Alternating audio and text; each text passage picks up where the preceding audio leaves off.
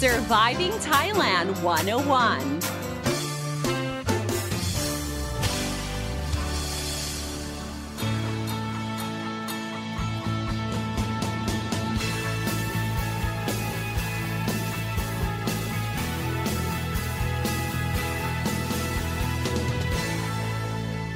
Hey guys, thank you for tuning in to Surviving Thailand 101. I'm your host, Fido and Sini, here to break down helpful tips and advice so travelers and expats can have a fantastic time here in Thailand and avoid common cultural faux pas. It's 2021 now, and congratulations for making through a rough year.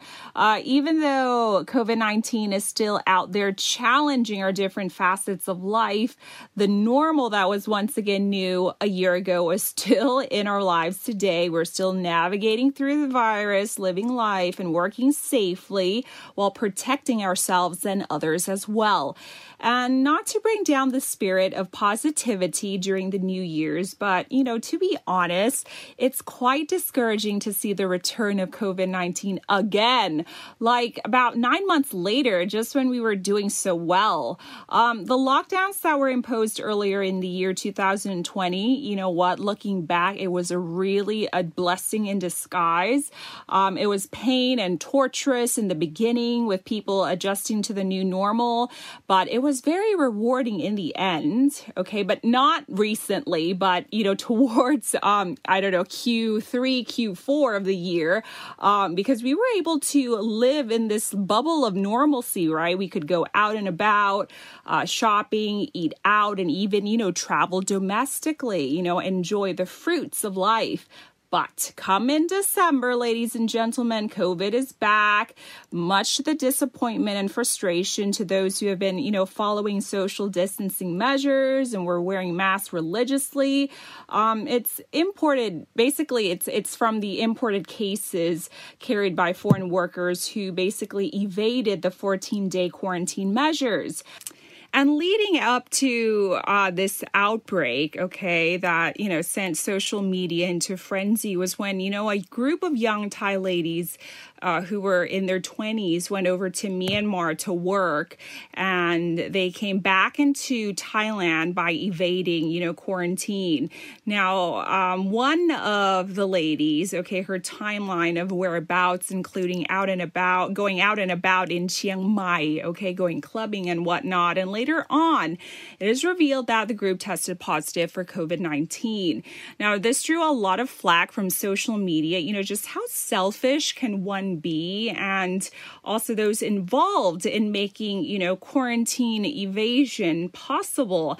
I mean, think about the Thais, you know, who are stranded overseas, unable to get back, or having to fork out money just to get a plane ticket back in and going through a two week uh, quarantine. I mean, it's just like very, very uh, selfish of you know how how they use the the illegal channels, let alone you know the shortcut way, and it's affecting a lot of other people, you know, at large or putting other people at risk.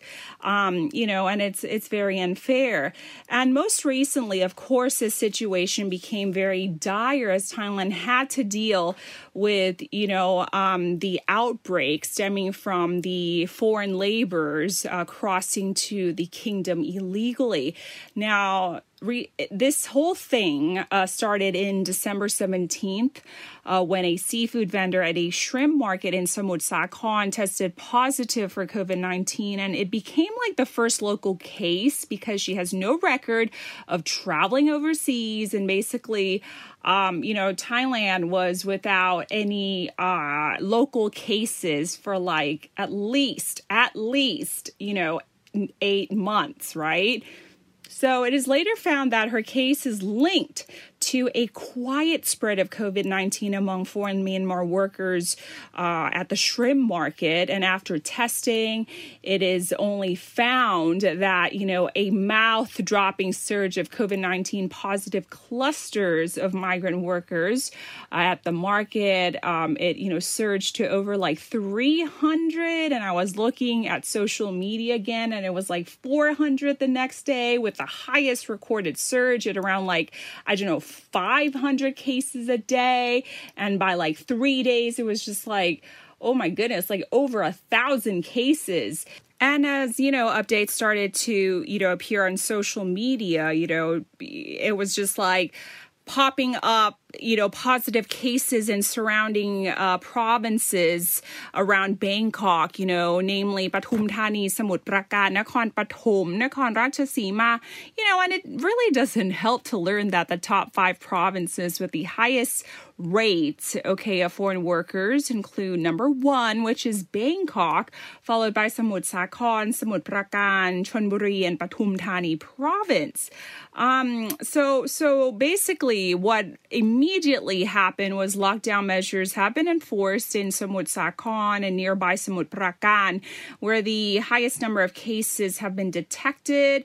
Of course, all activities at the shrimp market has been halted. So that's like a like a loss of at least like a, a, a billion dollars, excuse me, a billion baht per day. Okay. And this has also resulted in like a struggle for the seafood vendors in Mahasarakham province as well.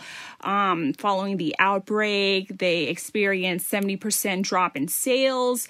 Um, vendors are saying that, you know, the Kolakrung or the Let's Go Halves scheme has basically helped push sales um, in in recent days, but due to the outbreak, you know, consumers are laying off seafood, and to have cases back in Bangkok is quite startling because it brings back you know the panic from last year, where the major origin of cases uh, was from the Lumpini Boxing Stadium.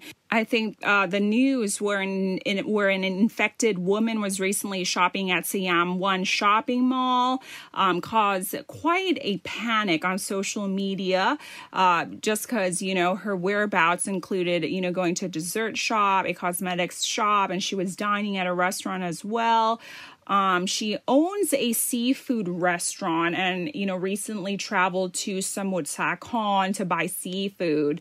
So, so basically where, where she went, um, uh, shops have to close for cleaning immediately.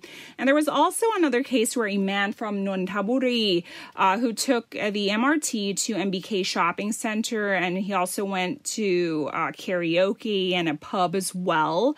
Um, so that that caused quite a panic as well. Um, so due to this, you know, outbreak, I don't know what it's called. If it's called the second wave of COVID or it what what it is basically nobody has like really told us anything we were kind of like you know under the radar for a good seven months and now it's just like bam you know it's like waking up to January 2020 again. I mean, it is insane. But um, we've seen that major events this year, including the New Year countdown in Bangkok, Pattaya and other provinces um, canceled, um, including the countdown in Megabangna, Khao San Road, Asiatique, uh, other provinces such as Bang San, Trang, Nakhon Ratchasima, they're all canceled. And, you know, as disappointing as at as it is, you know, it, we're not the only ones for going this for the greater good.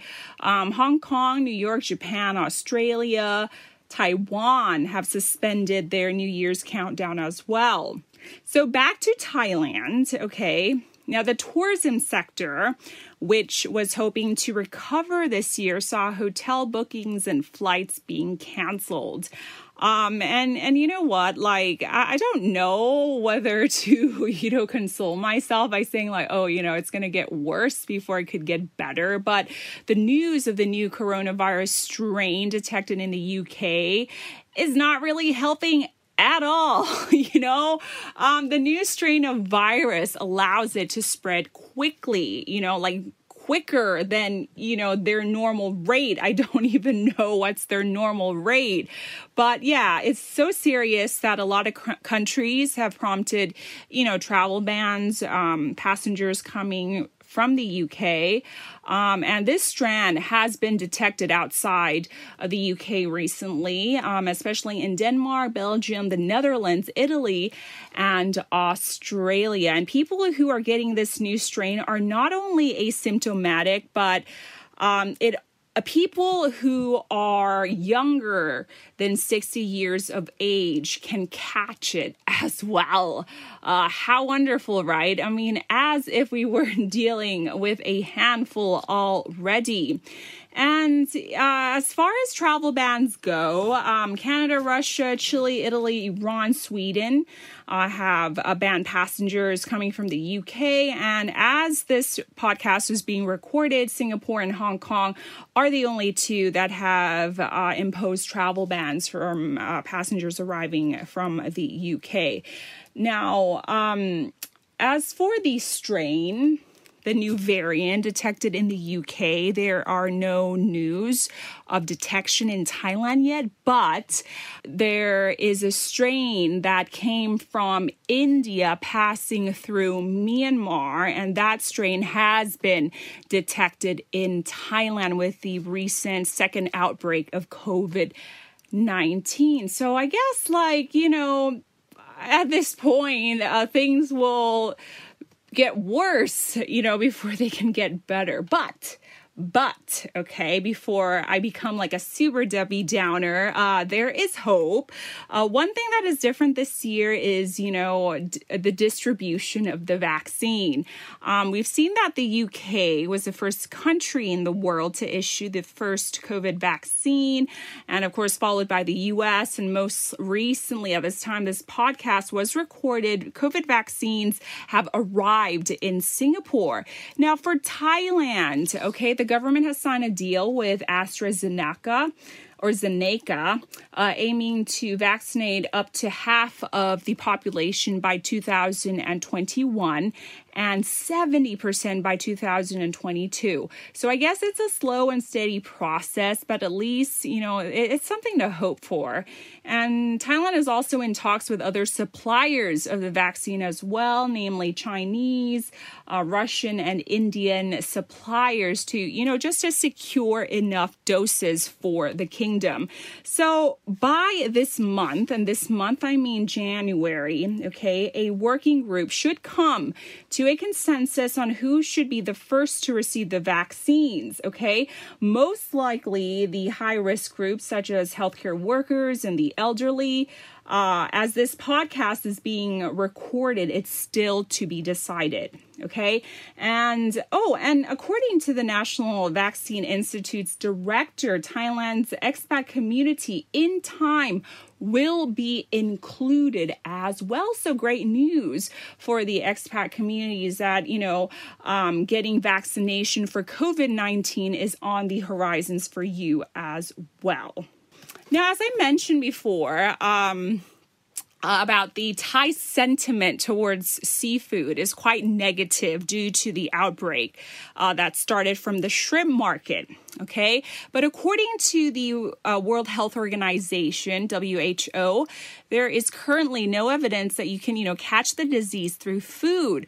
It's more from human to human contact. However, Okay, to be safe, I would like to share the WHO's uh, guidelines how to safely prepare food for consumption. Okay, I think this is very, very helpful okay, to be mindful. Okay, so number one, keep clean, wash your hands, and disinfect surface areas such as food packaging. Uh, number two, separate raw and cooked food to avoid cross contamination. Okay, and of course, meat, poultry, and eggs need to be thoroughly cooked. Okay, it needs to be hot okay, and cooked at least to 70 degrees Celsius. Um, the virus that causes COVID 19 can be killed at temperatures similar to that of other known viruses and bacteria found in food, okay?